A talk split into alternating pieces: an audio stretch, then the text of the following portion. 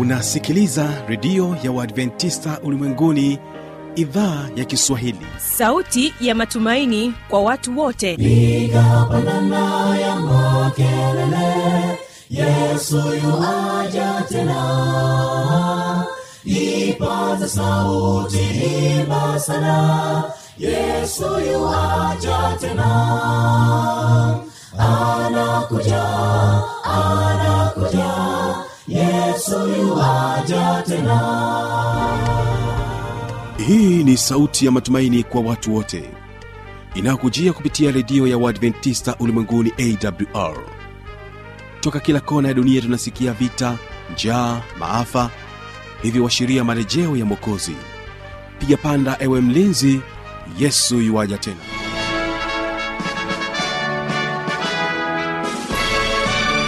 uhali gani rafiki msikilizaji wa redio ya waadventista ulimwenguni awr ungana nami mtangazaji wako kibaga mwaipaja kama msimamizi wa matangazo hii leo katika kipindi hiki cha biblia ya kujibu. Kumbuka unakuwa nami kupitia masafa mafupi ya mita bendi 25 kutokea morogoro tanzania. Nam bila shaka unaweza kuendelea kunipata kupitia mornings fm na vilevile vile rock fm mtandao wetu ni www org.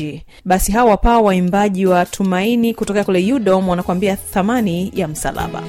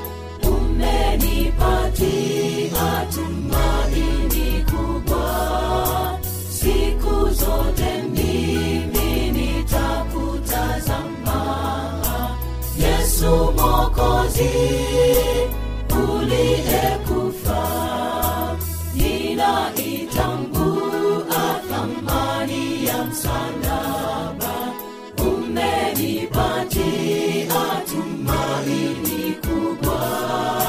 Siku zote mimi nitakutazama. Yesu mokozi uliyekufa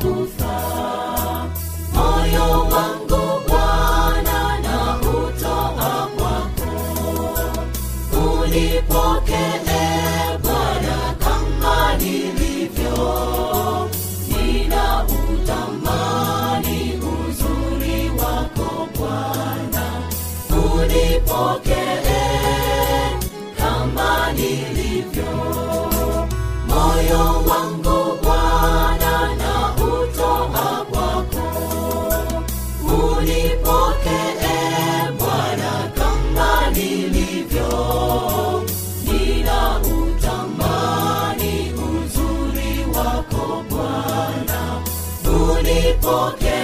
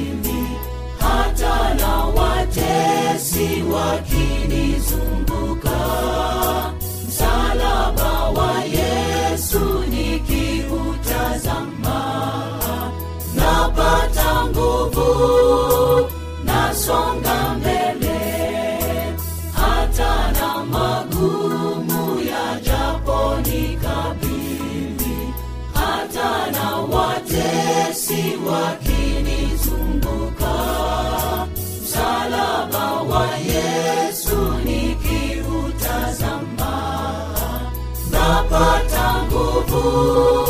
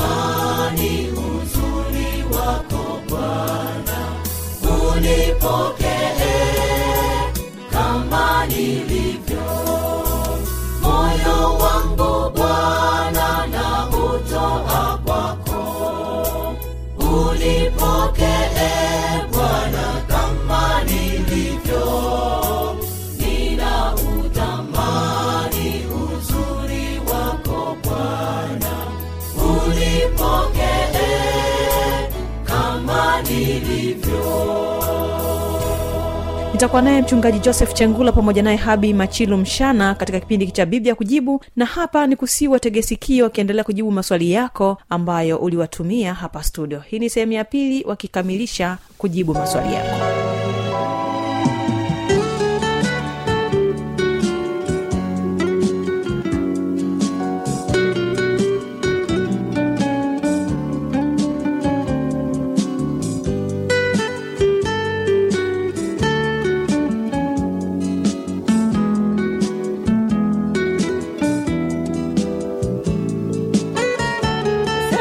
swali lingine nalo linatoka kwa luhizo musa. Hizo huyo kutoka kule kigoma. Anauliza Ndiyo. kwa nini bwana yesu alibatizwa? Ah, asante. Anajiuliza huyu hana dhambi inakuwaje sasa alibatizwa? Amen.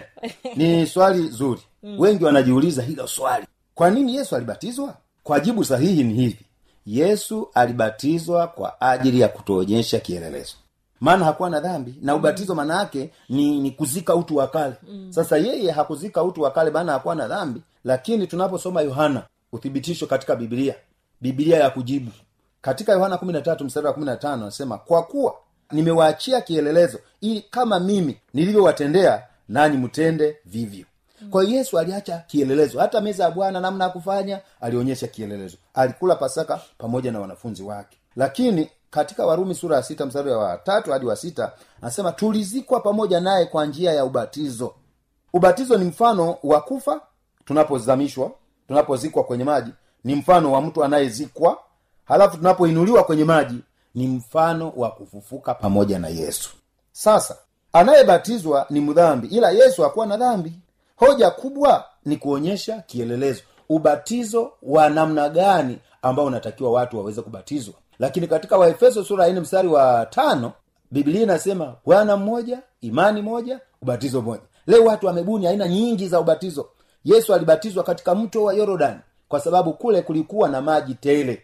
Kwa mtu anayebatizwa anazamishwa ndani ya maji kama vile mtu anavyozikwa mwili mzima. Lakini leo nikisema nimemwagiwa maji kichwani eti nimebatizwa ndugu mtangazaji huo sio ubatizo lakini yesu alionyesha namna tunavyotakiwa kubatizwa katika maji mengi. Si lazima uwe mto wa yorodan maana katika yohana tatu ishirina tatu anasema watu walimwendea kule yorodan karibu na salimu yote ilikuwa inazunguka mto wa yorodan watu walimwendea watu wakabatizwa kule kwa sababu kulikuwa na maji tele.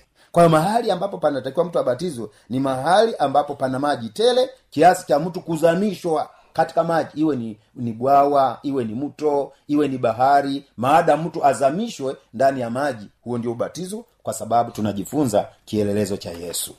Asante kwa majibu hayo mazuri kabisa mchungaji. Mungu aendelee kukubariki na aendelee kukutumia pia. Amen. sasa kuna swali lingine hapa. Mm-hmm. uh, hili nalo linatoka kwa ndugu batram kutoka kule mbea mjini. Yeye anauliza Ndiyo. nitajuaje kama anaongozwa na roho mtakatifu au la Ah, ni swali zito. Nitajuaje? Eh, kama ninaongozwa na roho mtakatifu au la? Katika asante mpendwa muulizaji katika luka sura ya kumi na moja ule mstari wa kumi na tatu bibilia inasema basi ikiwa ninyi mlio waovu mnajua kuwapa watoto wenu vipawa vyema je baba yenu aliye mbinguni hata zidi sana kuwapa roho mtakatifu hao amwombao jambo la kwanza mpendwa muulizaji kama alivyouliza jambo la kwanza ili nipokee roho mtakatifu lazima nione hitaji. Nikiona hitaji nitaomba. Mungu anipe roho mtakatifu ambaye atanisaidia katika maisha yangu na huyu huyu roho mtakatifu ndiye atakayeniongoza katika hatua mbalimbali. Kwa ufupi ni hivi. Ukiona jambo ambalo ulikuwa unapenda sana ambalo linaendana linaenda tofauti na mapenzi ya mungu na mungu amekusaidia hilo hulitamani tena na hulifanyi tena ni ishara ya kwamba roho mtakatifu yuko ndani yako. Kwa sababu roho mtakatifu ndiye anayetubadilisha maisha yetu. Matendo moja ule mstari wa nane anasema lakini mtapokea nguvu akiisha kuajilia juu yenu roho mtakatifu nanyi mtakuwa mashahidi wangu yerusalemu uyahudi samaria na hata miisho ya nchi kwa hiyo roho mtakatifu akiwa ndani yetu tutakuwa mashahidi. Pia biblia imesema tutakuwa mashahidi. Wafilipi tisa anasema na mungu wangu atawajazeni kila mnachohitaji kadiri ya utajiri wake katika utukufu ndani ya kristo yesu. Bado nasema nitajuaje? Naomba niongezee ma- mafungu ya biblia mawili alafu nihitimishe katika swali hili. Ezekieli sura ya 36 mstari wa 26 hadi 27 anasema nami nitawapa ninyi moyo mpya nami nitatia roho mpya ndani yenu nami nitatoa moyo wa jiwe uliomo ndani yenu nami nitawapa moyo wa nyama. Jambo la msingi la kuangalia kuwa na roho mtakatifu ni badiliko la ndani ya mtu. Unapoona jambo fulani ulikuwa unalipenda sana na sasa ume, umebadilika au hulikumbuki tena hiyo ni nafasi ya roho mtakatifu au uongozi wa roho mtakatifu kupenda mambo ya mungu ni udhihirisho kwamba roho mtakatifu yuko ndani yangu. Ezekiel anasema nitawapa moyo mpya na roho mpya ndani yao nami nitaondoa moyo wa jiwe uliomo ndani yao. Kwa jambo la msingi ni kwamba roho mtakatifu tunapomwomba kwanza tuwe na imani kwamba mungu amenipa kile ninachoomba. Kwa sababu yeye anasema lolote mtakaloomba kwa jina langu yaani kwa jina la yesu tukiomba lolote anasema hilo nitalifanya kwa hiyo mungu wetu ni mwaminifu mungu wetu ni mkweli ahadi zake ni thabiti. Kwa hiyo lazima tuamini uwepo wa mungu lazima tuamini uwezo wa mungu lazima tuamini ahadi za mungu katika maisha yetu lazima tumtegemee mungu katika yale tunayoomba. Kwa hiyo roho mtakatifu ndiye anayetuongoza. Yule aliyemwongoza hata hata hata yesu akiwa katika majaribu ndiye ambaye ataendelea kutusaidia katika maisha yetu ya leo. Tunapopitia changamoto mbalimbali roho mtakatifu anakuwa pamoja nasi aya mimi nazidi kukushukuru mchungaji kwa maelezo hayo mazuri Amen. na kuna swali lingine tena naona maswali yalikuwa mengi kwelikweli kweli mm. sasa swali hili linatoka kwake ndugu wile samora yeah. yeye anatoka kule musoma anauliza hivi Ndiyo. miujiza inayofanyika hivi sasa ya kufufua watu mm. ni kweli au ni kiini macho Ah. nataka kufahamu kuna viini macho pia viini macho kuna manabii wa uongo ambao wanatokea duniani na bibilia imesema nao watafanya miujiza mingi nao watadanganya wengi. Katika isaya sura ya nane mstari wa ishirini neno la mungu linasema na waende kwa sheria na ushuhuda. Ikiwa hawasemi sawasawa na neno hili bila shaka kwa hao hapana asubuhi. Anaweza akatokea mtu mmoja ambaye ana, anasema mi ni nabii mi ni nabii. Unamuuliza unatia amri za mungu? Anasema amri za mungu hazina amani ujue huye ni nabii wa uongo. Kwa sababu bibilia inasema na waende kwa sheria na ushuhuda ikiwa hawasemi na neno hili bila shaka kwa hao hapana asubuhi. Kuna habari moja ambayo ilitokea. Kuna mtu mmoja ambaye alikuwa akiinua mkono hivi. Ni mchungaji huyo. Sasa siwezi kusema kanisa gani. Akiinua mkono hivi watu wanadondoka. Watu wanaanguka chini. Siku moja alipokuwa anajiandaa kwa ajili ya kwenda kwenye ibada akiwa anaoga anafanya hivi na hivi na hivi. Kumbe alikuwa yeye na mtoto wake anatembea naye kanisani huko. Mtoto wake huyu alikuwa anaangalia baba yake anavyofanya akinua mkono watu wanadondoka wanarusharusha miguu namna hii. Basi yule kijana wake alipoona kifaa fulani ameacha baba yake hapo ambaye ndio mchungaji kumbe ilikuwa ni hirizi. Sasa anapoenda kanisani anavaa hako kahirizi yako alafu akienda akienda kule akiinua mkono namna hii watu wanadondoka watu wanaanguka chini watu wanaanguka chini. Sasa siku moja kijana wake huyu alipochukua hako kanguvu kanguvu bandia hako baba yake anaenda kanisani hajakavaa. Eh, baba yake baada ya kuzungumza ah, kwenye biblia kuzungumza kwenye biblia inua mkono hivi watu hawaanguki. Inua mkono hivi watu hawaanguki. Mtoto wake ile akaangalia baba yake kazi inakuwa ngumu. Katoto kake kakaja hapo kijana wake huyu akaja akainua mkono namna hii kwa sababu alikuwa amevaa ile ile hirizi. Mm. watu akaanza kuanguka watu akaanza kuanguka. Hata baba yake ambaye ni mchungaji na yeye akaanguka. Kwa hiyo nguvu za shetani zipo hata kwa wale ambao wanajidai ni watu wa mungu lakini nguvu hizo bado zipo. Kwa na mchungaji akaanza kurusharusha mikono kurusharusha miguu kwa sababu alikuwa anatumia nguvu za giza. Leo kuna watu wengi wanasema wana nguvu ya mungu lakini sio nguvu ya mungu ni nguvu ya shetani. Ah, pasta leo umenishegesha. Ah, kwamba na yeye aliyekuwa anawafanyia watu Aka- kwa- miujiza na yeye safari hii na yeye akaanguka. kwa sababu alikuwa na kanguvu bandia ambako kalikuwa na- kanamsaidia katika ile kazi. Leo kuna mwingine anaweza kafanya vitu vituko kama hivyo kwa ajili ya kupata pesa. Lakini habari njema ni hii. Kwa uwezo wa mungu kwa uwezo wa mungu mtu anaweza kafufuliwa. Kwa uwezo wa mungu mtu anaweza kapona. Kwa uwezo wa mungu mtu anaweza aka na mapepo katika maisha yake kwa sababu ya nguvu ya mungu. Lakini vi, vile vile kuna nguvu ya shetani ambayo watu watu wanahangaika kwa kutumia nguvu bandia kwa ajili ya um, um, umashuhuri wa nguvu za giza. Sasa katika kwa ushahidi wa hayo wathesaloniko wa pili sura ya pili mstari wa tisa hadi wa kumi nasema hivi huyo mwovu atakuja na nguvu za shetani na kufanya kila namna ya miujiza na maajabu ya uongo na kutumia udanganyifu wa kila namna kwa wale walio katika katika mazingira fulani. Wengine wako katika wanasema niko katika imani. Lakini hapa neno la mungu linatuambia kwamba mwovu atakuja na nguvu za kishetani. Ndio kama hizo mtu anaweza kasema mimi ni mchungaji lakini anatumia nguvu za shetani. Leo hii yapo. Na wengine uta, uta, utaona wanasema kwamba kwa jini la yesu. Badala ya kusema kwa jina la yesu kumbe anasema kwa jini la yesu watu wanafikiria amesema kwa jina la yesu. Lakini wanaita nguvu za giza nguvu za shetani ziwe pamoja nao. Kwa mpendwa muuliza swali napenda nikwambie kwamba miujiza unayoiona shetani anafanya kwa sehemu kubwa na anasema hivi wengi watadanganyika katika hiyo miujiza. Lakini Mat- mathayo sura ishiri na nne mstari wa ishiri anasema watatokea makristo wa uongo nao watadanganya wengi. Kumbe watakaodanganyika sio wachache ni wengi. Kwa sababu ya ile miujiza wengi watadanganyika na watakuwa upande wa shetani. Fungu letu la mwisho katika swali hili yohana wa kwanza sura ya mstari wa kwanza. Anasema wapenzi msiamini kila roho bali zipimeni hizo roho kama zimetokana na mungu kwa sababu manabii wa uongo wengi wametokea duniani. Kumbe nao ni wengi. Manabii wengi wametokea duniani nao watadanganya wengi. Mm. kwa mpendwa muuliza swali napenda nikutie moyo kwamba ukiona mtu anakataa miongoni mwa amri kumi za mungu huyo sio nabii wa kweli. Maana nabii wa kweli na waende kwa sheria na ushuhuda. Sheria ni amri za mungu ushuhuda ni unabii. Kama mungu alivyotuagiza katika maisha yote ya unabii kuna manabii wengi katika bibilia kama anapingana na manabii hao basi huyo sio nabii wa kweli lazima nabii wa kweli aendane na maagizo yote ya mungu ambayo mungu alijifunua kwa manabii mbalimbali. Manabii wadogo kama vile akina amos manabii wadogo kama akina hagai manabii wakubwa kama akina yeremia ezekieli daniel na yeremia na watu wengine. Lazima hayo yaendane lakini akipinga mojawapo huyo sio nabii wa kweli haya majibu yanazidi kuwa mazuri kabisa. Na sasa kuna swali la mwisho hapa tuliangalie. Swali hili linatoka kwake rosmeli lunguya. Yeye anapatikana kule mbea mm-hmm. anauliza hivi Ndiyo. wafu wanaishi baharini? Mbona nasikia chini ya bahari kuna miji isiyoonekana ya watu waliokufa? Mm, ndio hiyo. Uh, leo shetani anafanya kazi kubwa sana kwa ajili ya kupotosha fundisho kuhusu wafu wako wapi. Na umizimu hivyo vitu vinafanya kazi na watu wengi sana wamejikuta wamedanganywa. Maana wengi huwa wanasema kwamba mtu akifa kama mtoto mdogo yule yule mtoto mdogo kabisa watu wengine wanaamini kwamba akifa tu anaenda sehemu inaitwa limbo. Na watu wengine wanaamini kwamba mtu akifa tu anageuka na kuwa malaika. Kuna wengine wanasema mtu akifa tu anageuka na kuwa ng'ombe. Kwa nyumba ya ng'ombe hawawezi kula kabisa. Wanaamini kwamba ng'ombe ni mungu. Na kwa sababu hiyo watu wengi wameifanya miungu mingi. Sasa kulingana na hili swali ambalo nasema kwamba kuna miji isiyoonekana. Watu wanasema kuna miji isiyoonekana ambayo wanakaa watu waliokufa. Lakini hilo naomba nijibu kwamba hakuna miji ya waliokufa.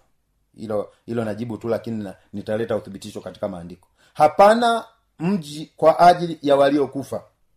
Lakini wanasubiri mpaka yesu atakaporudi ndiye atawafufua kutoka kwenye makaburi yao katika mwanzo sura ya tatu mstari wa kumi na tisa biblia inasema hivi kwa jasho la uso wako utakula chakula hata utakapoirudia ardhi ambayo katika hiyo ulitwaliwa kwa maana u mavumbi wewe nawe mavumbini utarudi. Kwa mpendwa mtangazaji mtu hana muji mtu aliyekufa hana mji ila biblia imesema kwamba tulitoka katika mavumbi lakini pia mavumbini tunarudi. Kwa hakuna mji wa waliokufa wote waliokufa wako mavumbini hapa kama biblia inavyosema. Lakini yohana sura ya tano mstari wa ishirina nane na ishirina tisa neno la mungu linasema msistajabie maneno hayo kwa maana saa yaja ambayo watu wote waliomo makaburini wataisikia sauti yake. Mstari wa ishirina tisa nao watatoka. Neno hili nimelipenda. Nao watatoka. Watatoka kwenye mji au wapi? Nao watatoka. Wale waliofanya mema kwa ufufuo wa uzima na wale waliotenda mabaya kwa ufufuo wa hukumu. Kwa wote watatoka makaburini. Tunajifunza tunajifunza pia hata lazaro yesu alipokuwa anamfufua alikuwa anatoka kaburini. Alikuwa anatoka kaburini. Hata yesu mwenyewe alipokufa eh, japokuwa huyu ni, alikuwa ni mungu lakini walipoenda kuangalia pale kwenye kaburi waliona ameshafufuka kutokea pale kaburini. Na watu wote watu wote ambao wame wamekutwa na mauti tunakutwa na mauti neno la mungu linasema msisitajabie ndio haya ya kufikiria kwa watu wengine anasema kuna mji msisitajabie maneno hayo kwa maana saa yaja ambayo watu wote waliomo makaburini. Mmependa hili neno? Anasema wote waliomo makaburini wataisikia sauti ya yesu.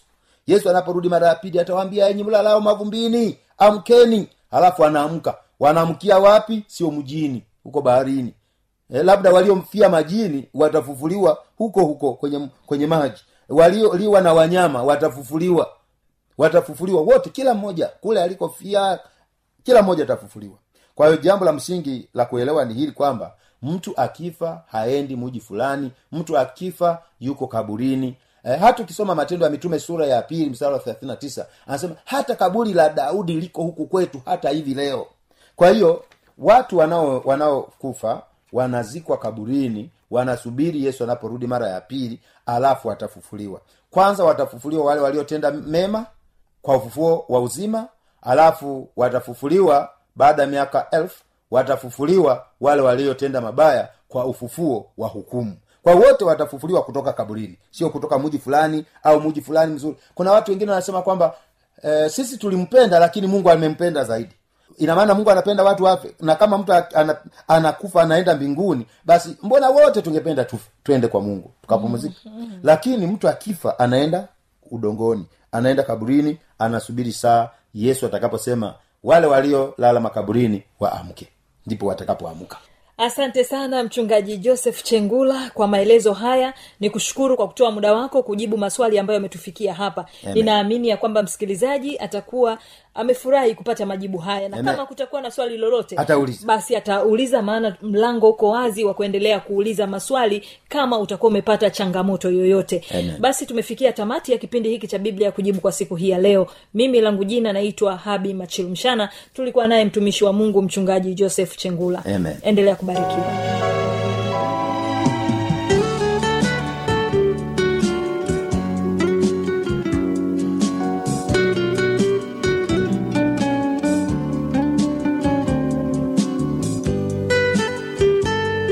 nam kwa maswali maoni changamoto au jambo linalokutatiza anwani hii hapa ya kuniandikia.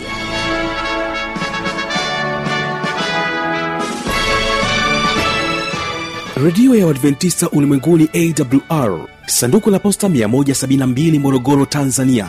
Anwani ya barua pepe ni kiswahili at awrrg namba ya mawasiliano simu ya kiganjadi 745 184882 ukiwa nje ya tanzania kumbuka kuanza na namba kiunganishi alama ya kujumlisha 255 unaweza kutoa maoni yako kwa njia ya facebook kwa jina la awr tanzania.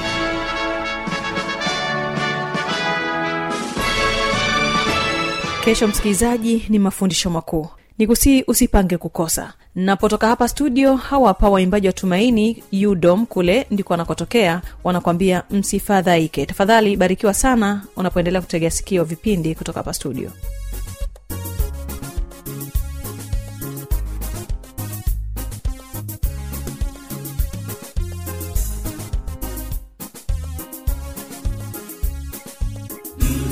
Msifadhaike mioyoni mnamwamini mungu ni amini nami mwa baba makaoni mengi.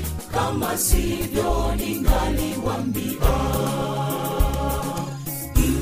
Msifadhaike mioyoni. Mnamwamini mungu ni amini nami mwa baba makaoni mengi kama sivyo ningaliwambiwa siku zinaenda miaka inasonga. Bwana twangoja ahadi yako. Tunasubiri bwana wetu rudi. Utuchukue juu kwako mbinguni. Siku zinaenda miaka inasonga bwana twangoja ahadi yako. Tunasubiri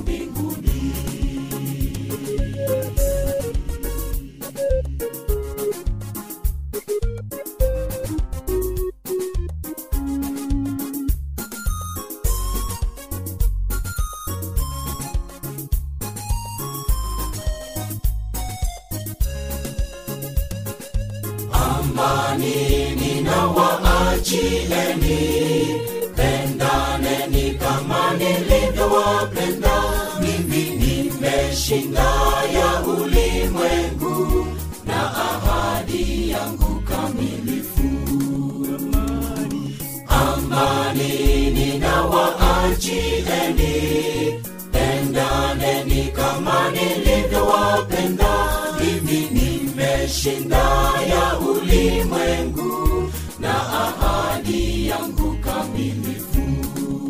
Siku zinaenda miaka inasonga. Bwana twangoja ahadi yako. Tunasubiri bwana wetu rudi utuchukue juu zinaenda miaka inasonga. Bwana twangoja ahadi yako. Tunasubiri bwana wetu rudi utuchukue juu kwako mbinguni. Siku zinaenda miaka inasonga. Bwana twangoja ahadi yako twasubiri bwana wetu rudi utuchukue kwako mbinguni